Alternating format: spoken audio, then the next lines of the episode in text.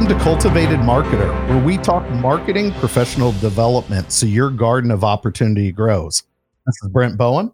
Hi, I'm Matt Tidwell. And Matt, it's good to see your beaming face today. I haven't seen it for over a month for sure. It's been at least 6 weeks, right? Good to see you as well, my friend. It's good to see anybody in this environment we're in, isn't it? Zoom or otherwise. And we're using for folks that they're not going to be able to see our faces unless they go to the website and see our bio headshots. But Matt and I are using Squadcast, which allows us to almost like a Zoom call, at least see each other and interact with each other while we're doing the call, but doesn't actually record the video. So, but good to see your face. I am very casual today. I've got flip-flops on and a t-shirt, and Matt looks like he has just finished up an IABC International board meeting. He's looking very polished and dapper tonight. You don't know how correct you are, but as we're all saying in this environment, let's keep things from the waist up because under the table, it's a little more casual. I'll put it that way.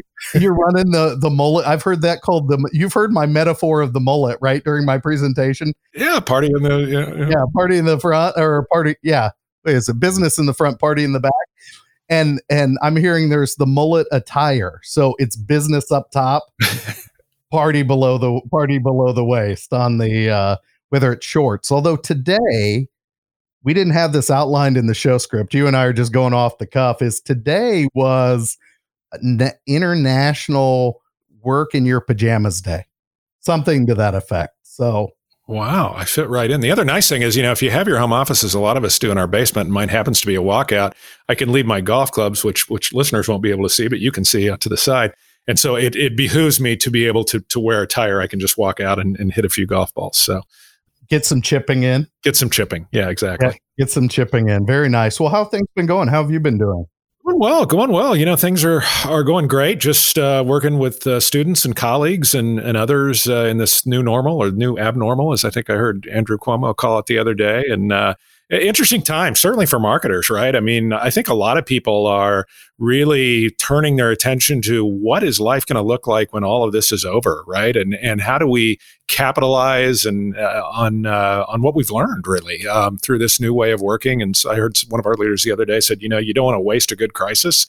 You want to learn from it. And I think that's really wise. And so really watching a lot of the folks I follow, and you're probably doing the same thing in the marketing space to sort of help us lead through, what comes next. Yeah. And there's a lot of transition and change and people adapting either well or not so well to that rate of change. And it really, I've been working with a client of mine where we have really defined this moment in time. It is truly the textbook definition of catalyst, what we're experiencing now. Sure.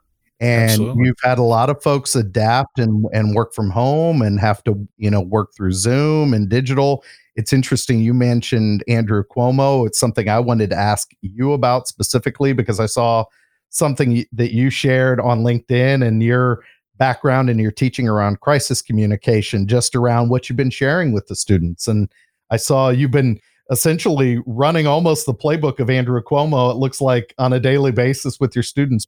What's happening there? Yeah, and I always hate to get caught up in one personality or the other, but I think the more important point to be made is, this is a time for leaders to lead with transparency, empathy, right? First, and also to make sure that information that's shared is in fact relevant, because people are looking for what's the information that's relevant to them.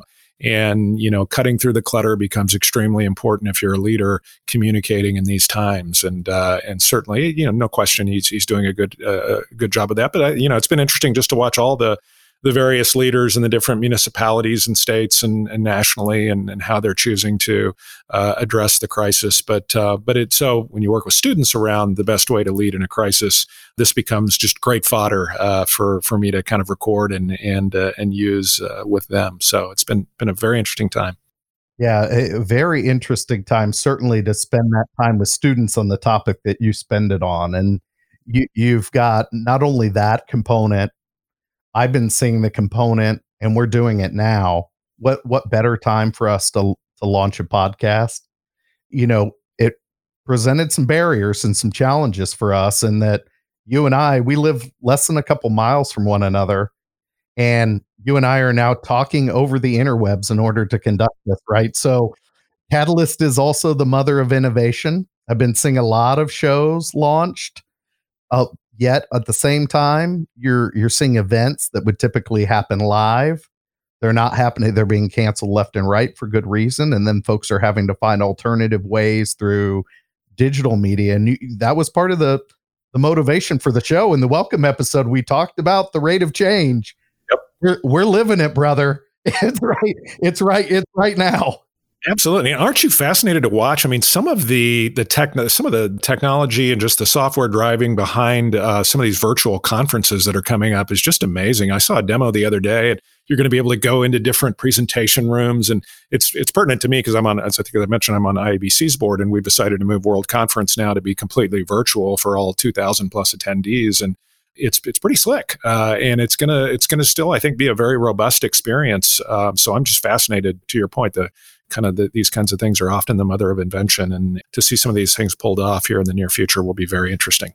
Are you allowed to speak to the technology that they're going to be using for the IBC? I wish I had my notes in front of me. I was, believe me, my eyes were they were silver dollars as I was watching the demo for this thing. But and there's a number of different platforms out there that are allowing organizations to do that, which is great because, it's all about, the transfer of information and having a robust offering of content. And I think they're going to be able to continue to do that, which is fantastic. Yeah, I was invited to, it's interesting you brought that up with the breakout rooms and some of the prominent ones. A lot of, Zoom has made headlines in a favorable sense because it's enabled work from home. And then also they've got a bit of their own crisis problem they're going through as well, just based on some data breaches and some other things that have been happening within their environment. But when the tool's working and people aren't, finding your account information and getting into it, I participated in a session where there were a lot of people that it was a culture discussion where there were people that were not used to working from home. And yet then they had I got invited almost as a coach, as a small business person that has a home office. This is not too foreign to me. Although I do have an office in North Kansas City that I haven't seen in a month, this is not too foreign for me. So I was helping provide tips to folks about what it's like in these breakout rooms. And and there were probably 50 people involved in the session. And then you had little coaches that would do these breakout sessions with folks. So yeah, on the IABC conference thing, we'll put that in the show notes. We'll mention the virtual conference because that was set to be June. It's June, July. It was June last year. June in Chicago is what was originally scheduled. And now the whole thing is going virtual. It's fascinating. So we'll put that in the show notes, and we'll also include whatever the selection of the tool is if folks are curious about this emerging technology and the change. So, and the other thing I've been mentioning or noticing as I've been paying attention to, LinkedIn, even us launching the show on LinkedIn is, depending on the day, KC, IABC, BCS either seems just like yesterday to me, or it seems like 3 years ago. Right. But the keynote address from our, discussion and from that conference was John Hall, and he wrote a book, Top of Mind. And I don't know if you've had any noticings or what things you have noticed about people in this with this catalyst, with this new change or dynamic, this new abnormal, as you put it, how they're working to kind of stay top of mind. Yeah, it's just been fascinating. And bigger brands are obviously searching for relevance in this kind of time, as are smaller brands, right? I don't know about you, but I was fascinated, and this actually affected my household, right? Because all of a sudden we were out of hand sanitizer, and I'm seeing on the news that our friends down at Rieger have, completely retrofitted or it's probably the wrong word, but re-engineered their plant there to move out of the alcohol business and into the hand sanitizer business, and did it, basically turned it on a dime. And I was one of those cars in that line with the helicopter over, on one of the first days of the crisis, waiting for my hand sanitizer and just thinking, wow, what an example of continuing to be relevant, continuing to keep your brand, frankly, in front of in a crowded B2C market. in front of your stakeholders. I just thought they did a fantastic job, and you're seeing examples of that, everywhere, and certainly a lot of the big brands that have come in to help with produce PPE and ventilators and things like that are there as well. They're getting mentioned. Not for their product at this time. They're getting mentioned for what they've done to re-engineer and to reinvent themselves to basically come in and assist with the crisis. I think it's just been fascinating. And again, to your point, keeping themselves top of mind. Yeah, keeping them pivoting to keep themselves top of mind and be able to provide a service, either intentionally or unintentionally trying to stay top of mind. It's interesting. You mentioned Rieger. One of the other case studies I would pick on or look to, I wouldn't pick on them necessarily, but I'd look to, would be, it wasn't but probably 12 weeks ago that Hy-Vee had said that they were going to completely unwind their home delivery business. And they were in the process of unwinding their home delivery business. Not so fast. Not so fast. Yeah, not so fast. Right. So, sure. Yeah. So we've been seeing businesses and brands do that. We've been seeing individuals do that too. So sure. I've been seeing a lot of the ways that I've had different clients. They've made significant adjustments in maintaining their relevancy. And a lot of that will be around, and this is probably a good segue to John's conversation. How can we help? Mm-hmm. Right.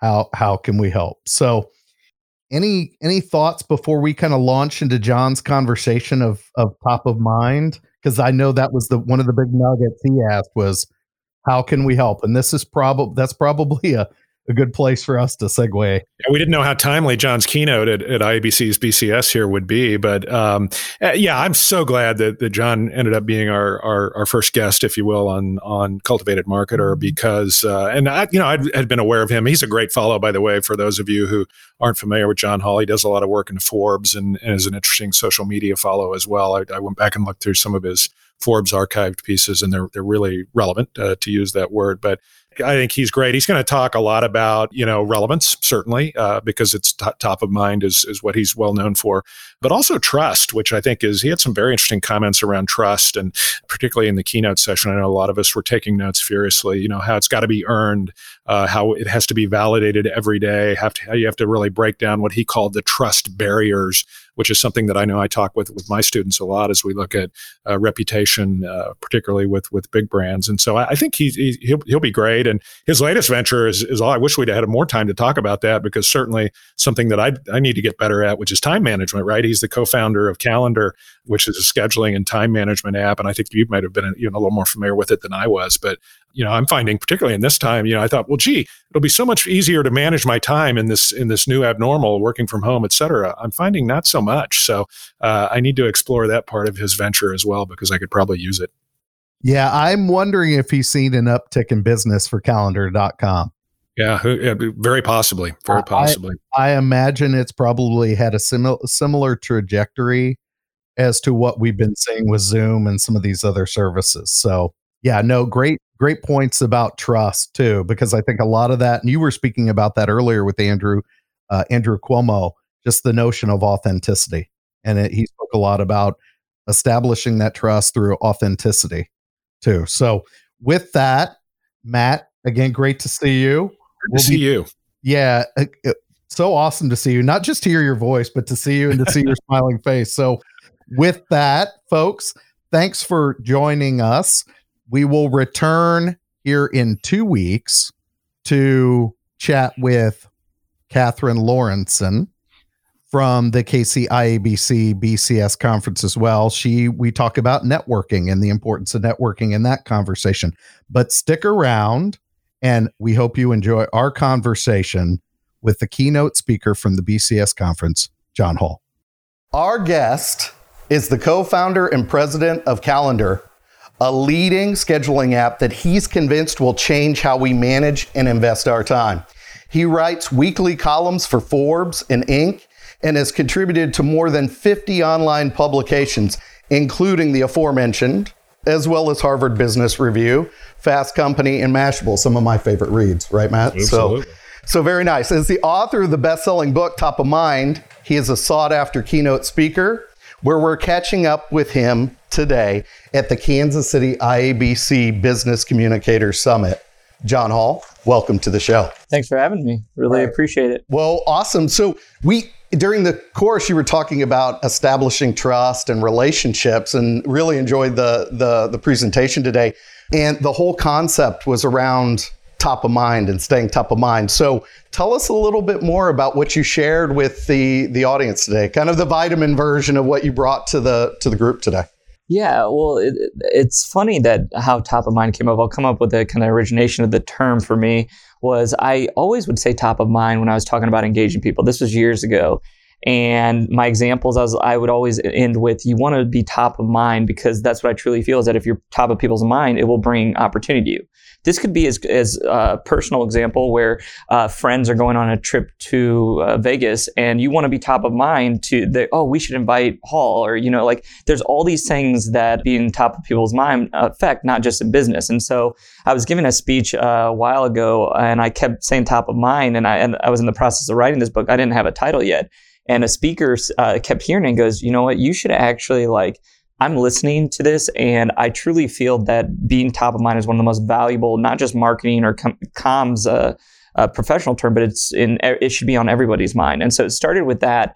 And then what I've done since then is identified all the things that are what I call trust touch points that you can engage people a certain way so that you impact their life or engage with them so that you move from their short-term to long-term memory, because that's what gets you top of mind. And so there's these all these different trust factors that you can turn into habits on everyday life that will make people connect with you, make people think about you, so that at the right times, the right moment, it's your name, your company that comes to mind. And that's what will naturally bring a lot more opportunity to you.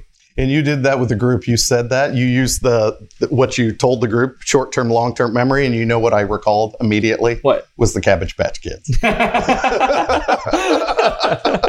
So that is permanently imbued into my memory at this point. So yeah, very effective today. A great display of courage, by the way, at the end of the talk on the Cabbage Patch song. Yeah, for the listeners, I sing, embarrass myself quite a bit in this speech, and I've been doing it for a while now. Actually, it's if I don't sing at the end and somebody's seen me speak, they get mad. They're actually like, "Why don't you do that?"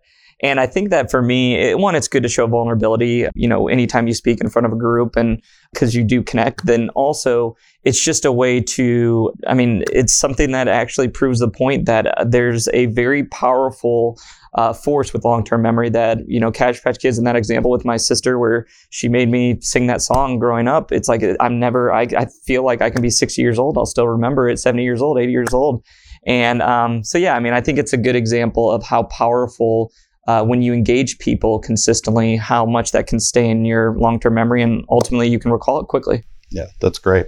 Hey, John, as you think about the top of mind kind of formula or orientation that you talk about, this show in large part is about helping marketing professionals grow and learn, right? So develop themselves.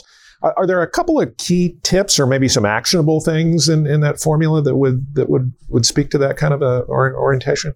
Yeah. So the first thing is and these aren't I don't preach about rocket science. It's the things that I've realized are the ways you can make things simple. There's a better chance people are going to actually turn them into habits. So the first thing is you always try when you can to ask people what's valuable to them. So what I say is be a value scientist or journalist, actually do research in a way in a conversation where when you're asking them, be interested in what they do. I was just in a conversation where I was asking someone, it was like, hey, where are you from? But then it was like, cool. So what's your position? But instead of stopping at the general, formula of, oh, what's your position there? It was, okay, what can I do? And what's your goal in the position? What's the thing that you try to do? And a lot of times people think it's oh, wait, are you trying to sell me something? I'm like, no, honestly, how can I look out for you? And then people let down their guard a little bit and they're like, hey, if you ever run into somebody, or you speak to somebody that fits this background, and the Spectrum, one of the sponsors, just said, hey, if you run into anybody that is looking for TV ads and things like that, I'm like, yeah, absolutely, I'll keep an eye out. She seemed really nice that they sponsored this speech, and so it made me know what's valuable to them. So I will, I'm sure, run into somebody that needs that in the future, and. She engaged me in a way that there's a chance. Now, it was a short meeting. There's a chance I would think of her. Now, if I saw her several times, then I would know what's valuable to her and help her out. So first thing is always try and be a value scientist or journalist with people. Another thing is a term called content triggering, which if you read the book Top of Mind, I talk about content triggering a lot. And it's a part of being that journalist is that you are identifying things that are engaging in a conversation. So, for example, Matt, if you are, if you're a potential lead or somebody who I'm like, wow, this could be a great person, for example, to hire me for speaking, I'm going to ask you what you found engaging in this speech. I'm going to say, what drew you to be like, hey, you came up and said, nice speech, I enjoyed it. So what about it? And I would ask those things and I would learn. And then I would create content that is around those things. So a lot of times we're very biased in how we create content and how we communicate. It's what we think is cool. It's what we think is interesting. It's funny, like everybody has the friend that tells you the story every damn time you see him, and it's the same story and it's not funny. There's always one friend that does that. And I would just want to tell them is that you have to listen and do content triggering because you're not engaging at all. Like you're telling a story that nobody finds as interesting. And so I think that, train yourself in the process that I do is that as soon as after this, I've already done some content triggering. I have it in my mind. As soon as I get in the car, I'm going to write down those things. These are what people found most engaging. This is what drew people. This is what I connect with people the most. And I'm going to create content around that. And that's where I feel a lot of times people ask me, where do you create the best content from? How do you know if article is going to do well? And I'm telling you, when I nail content triggering, that's when my content does the best. That's great. I'm so glad you went to value scientist because as you were talking, I tried to tweet out pearls and that was the number one, right? Because I know in our master's degree program, when we're talking with young marketers, so many times it's about come with a perspective, bring something to the table, right? That the client or the company or whoever you're with is going to find valuable that's uniquely yours. And really that's about bringing the value. Yeah. Yeah. And a lot of times in business, anybody can do hacks to make quick money. But if you truly focus on value and you evolve in a way where you're always, that's where people will say in business, why did you invest in Calendar after selling the last company? And I was like, honestly, for me, there was a huge value in how I spent my time. I realized that I was having some life balances and I needed to focus on spending a little more time with family. And at the same time, I was a little disorganized. Lots of disorganization. And so I wanted to invest in something that could truly be valuable. And to me, that was to me. Now you can look at other people and what's valuable to them, but as an entrepreneur specifically, a lot of passion comes from starting a company that, when you look into Shark Tank or some of those companies that start, you're like, wow, they saw the problem, they identified the value, and it was truly valuable to them, so they wanted to share that with others. I think it's the same thing as an entrepreneur as with if you're a salesperson or a marketer or anybody, when you're talking to people, identify what's valuable to them, because if you truly find and connect the dots with value, passion emerges from that. That's great. No, it's great. I don't know if you read David Sedaris, but your thoughts around content triggering and even your habit of stepping into the car and content. If you've ever seen him present live, the humorist, David Sedaris, he loves live reads, mm-hmm. and he'll actually stop in the middle of a live read and he'll say, hold on a second, when they laugh. And he said, there's more there, but I'm gonna delete it. I don't need it. You've already gotten the punchline. Yeah. So he's doing a form of content triggering. I'm just drawing that parallel. So it's interesting you're sharing these habits that you shared through the talk, which we thought were fabulous. So the notion of value scientists, the content triggering. But one of the others that was so apropos for me, because in the world of best practices, you were talking about thinking differently. What through your journey in creating Top of Mind was maybe the one habit that you shared with the group that just really surprised you through your journey to kind of creating the book, and now that you're sharing your experience, and what I loved about your opening was helping others, what was probably that one habit you picked up that just really surprised you? And maybe surprises you in the way people react to it. Well, so surprise, this doesn't necessarily surprise me, but it's interesting that one of the biggest challenges with this, and almost like a contradiction of this speech here, is I talk about helping people, but I also talk about focusing and not being distracted. A lot of times when you offer help, you legitimately become distracted because you're always helping on others. And there's a lot of people that become extremely ineffective because they're just focused on others. And so I think that for me, the surprise is it's a little easier to balance than I thought. I thought that if I came at, when I talk there, it doesn't hurt to ask people. You don't have to do it. Like you it's just good to know. And that's what I try to focus on is like what, there's a lot of easy, like the example that I gave today was the woman who I spoke to at Content Marketing World who was in Boise, Idaho, and my friend who was in Boise, Idaho. And I basically, was moving there and he had a job opening up. Or he was basically opening up a new office where there'd be job openings. Well, then my next conversation after my speech was with a lady who was in Boise, Idaho, wasn't happy with her job and wanted to, work. And so I connected, and she seemed pretty awesome. I connected the dots. Like that was easy. It's not like that was ineffective. Like it was in my conversation that I just brought up. Oh, you need to meet my friend over here. It's a great company.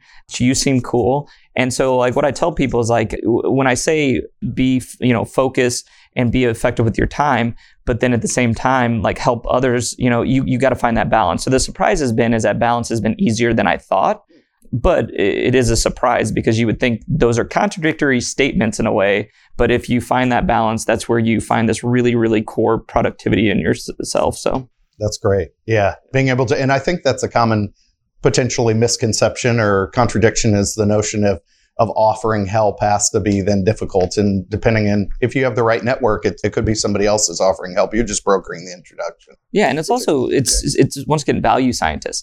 Like you're gathering data to understand what real value is. So it's like, I think that the more you understand what real value is, the more you can actually be successful. So it's very giving and you're going to be able to help people on the way. But in reality, it's very self-benefit. It benefits yourself because then you have all this information to apply in ways. For me, I've done it through entrepreneurship and others. It can be for a company that generates more revenue from providing different values.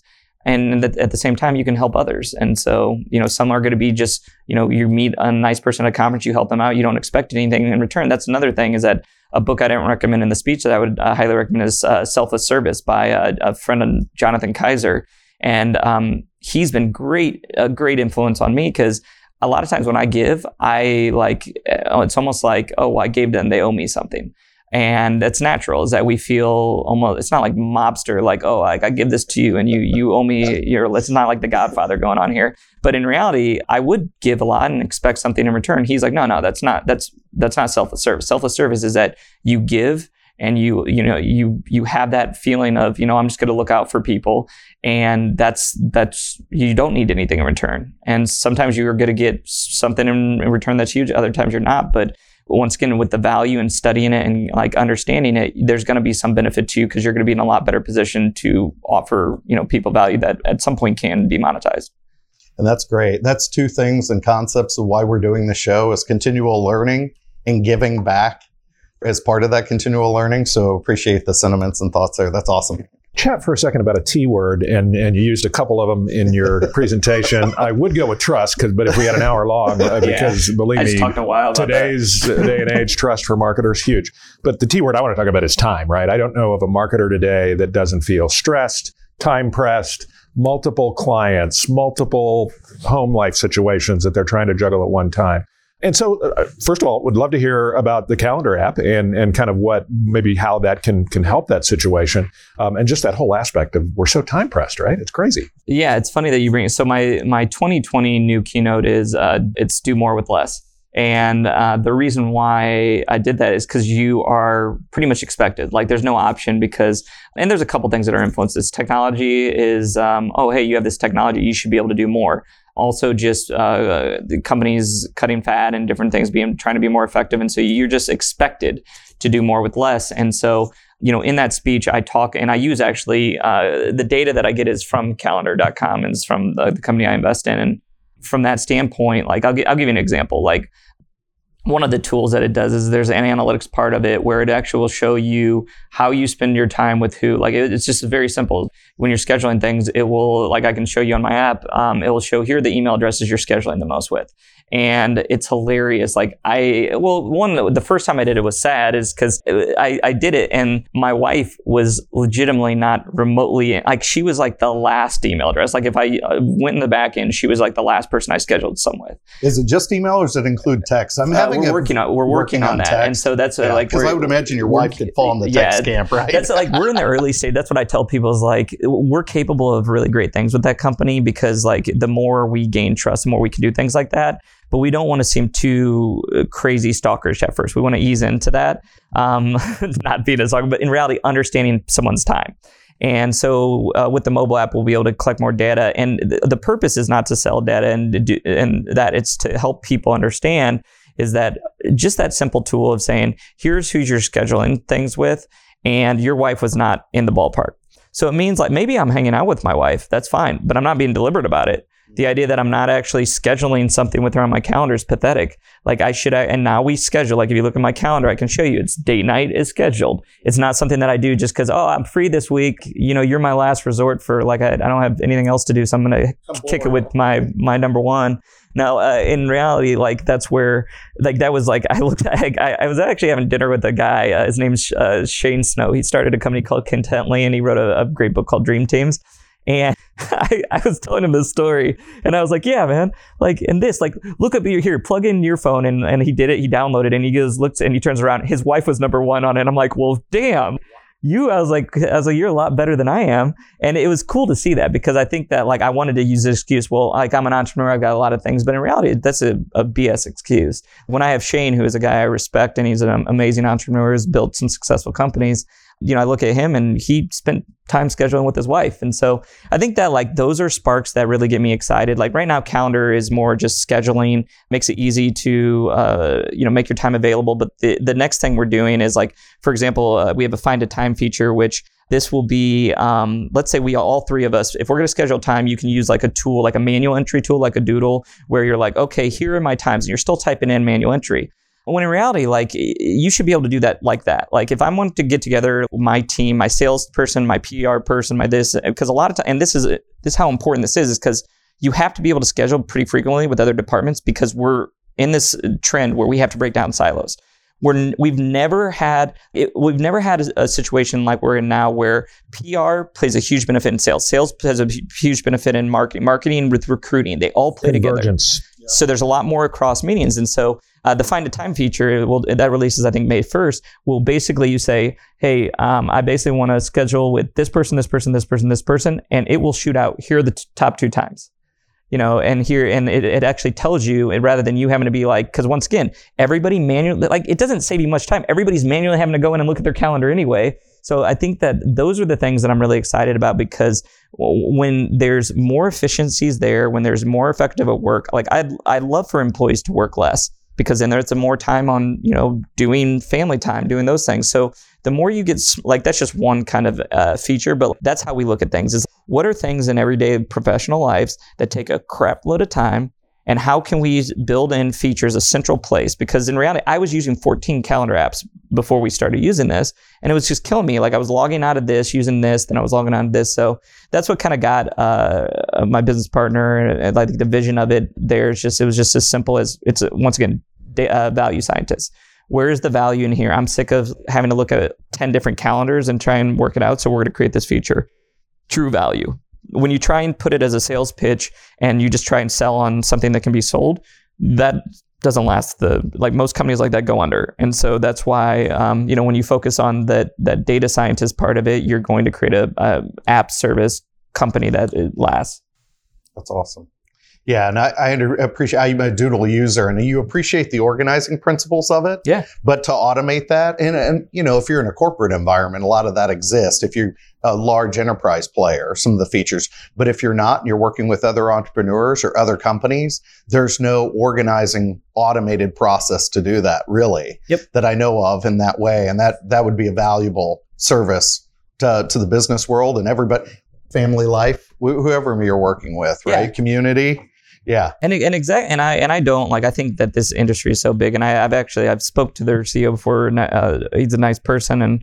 And there's a lot of like uses for the tools that are out there right now. So it's like, we're not trying in there. Like somebody was like, what are you trying to go after? Like Google? No, like in reality, we're once again studying value and we're saying, hey, we've got a great domain that can be focused around time. And so we're not focused, like I'm not even focused on what other people are doing right now. I'm just focusing on following the value with what we're doing. And there's going to be room for everyone. We'll probably make some acquisitions down the road that are those tools because we respect them. We have great relationships with the people in the industry. They're good tools and we still advocate for them. And so we're just in a really good place right now. And yeah, look forward to especially this next kind of version in May. So it should be pretty fun. That's awesome.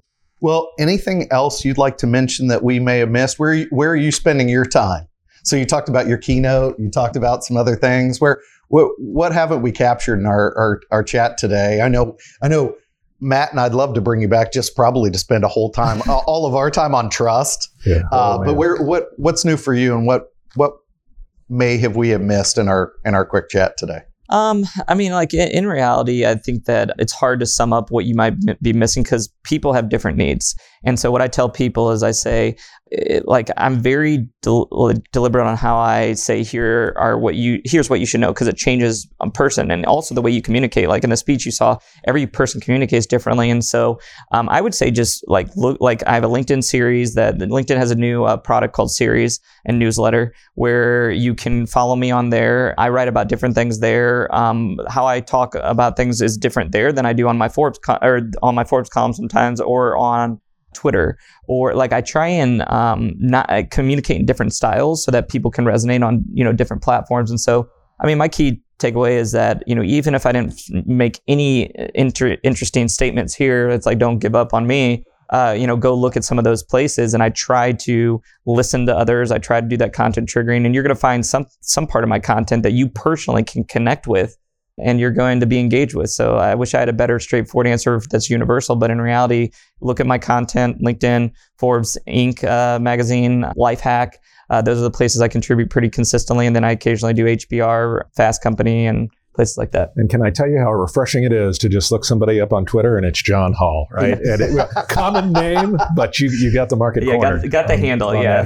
People are like, wait a minute, how do you, and in reality, I told you guys in there, it's I'm very focused on industry ownership. If I do consulting, it is about industry ownership. And that's where it's if you're going to own an industry, own it. Legitimately, don't say I'm gonna go halfway there. I'm going to no. If you look, we own the handle on a lot of those things. If you look at Facebook, YouTube channel, we own Calendar. So when I go into something, one of my things is to people is commit to owning an industry. And when I'm doing a strategy, I map out that blueprint and say, here's what we need to do. Now it might take us 2, 3 years, 5 years to get there, but at least we're going to commit to truly owning and leading this industry. And that's what a lot of times people are in corporate red tape where they can't truly do what they need to be done. But nowadays, you're not going to survive. You're going to be disrupted by the next startup. And so you've got to get that blueprint down. You got to make sure it's super clear, and you got to start executing against that. Yeah, that blueprint, the talk and the blueprint itself was extremely refreshing as somebody that does marketing strategy and prides himself on integrated marketing strategies, because any one of those platforms could shift over time. And even the intersection you talked about of PR and SEO. I was in front of a group of students here at the master's program last week talking about, I'm having a hard time deciphering what is SEO backlink, acquisition, and PR. I'm an old school PR practitioner. They about look the same these days. So yeah, that blueprint example you provided at the onset was, I welcomed it. Thank you. Because so many folks are in areas of specialization and silos. So that was a great contribution, I thought, to the group. Well, how that was sparked was, I think the guy asked a question about, with marketing strategies, how do you know, what blogs to do or what, and I get asked this all the time, what do I start out, or what do I do? Should I start doing this? I'm I can't answer that question until we have a blueprint down, because we might map out everything, social, PR, SEO, blog content, guide, YouTube. We're going to map this stuff out. And unless we have unlimited money. Now, if we have unlimited money, I'm going to be yep, let's do it all. But most people don't. And you say, okay, let's map this out. Then let's prioritize. With some people, it's going to be different. Some people, it's going to be focus on this at the time. Other, it might be, internal resources. Another person, they might have no press about them, so no credibility at all. And I'm going to be no, you got to hit that first. Legitimately, if I look at you, you don't look like a legitimate company. Or you look at the competitor and it's look at, they're consistently being talked about. Look at the comparison. And I don't want to be worried about them. I just want to identify you're not doing anything. Let's focus on you. And so that's where I think that, I just did a blueprint for someone that they were well, how do we do this across? How do we know what the SEO person does? How do we know what the agency does? How do we know this? And I'm and they act like there's not a solution there. And I'm as funny as it is, did you go to business class? Yeah. Okay. Did you ever do a RACI matrix or some similar matrix? It's very simple, but it takes somebody, and that's what I did a RACI matrix for a firm this year, or actually a couple months ago, where I just mapped things out for them, and they thought it was like magic. And I was like, guys, this is all I did was listen to you. I got a matrix. I said, this is what this person does. This is my suggestion on what this person should do. This is what you should outsource. This is what you should do it. And we just put that in a matrix. And now you have, now that's a part of the blueprint, but now you, at least you know who the hell's doing what. And tying it back to your business, what you're trying to accomplish. Yep. We're all back to trust and credibility. John, it's been awesome speaking with you and having you at the IABC Business Communicator Summit. Thanks for joining us today. It was my pleasure. Thanks a lot, John. Guys. Appreciate it. Take care, everybody. If you found value in today's episode, check us out on our website, cultivatedmarketer.com. You'll also be able to subscribe to us, rate us, and leave us a comment on your favorite podcast platform, such as Apple Podcasts, Spotify, and Stitcher. Remember, a garden of opportunity grows with Cultivated Marketer.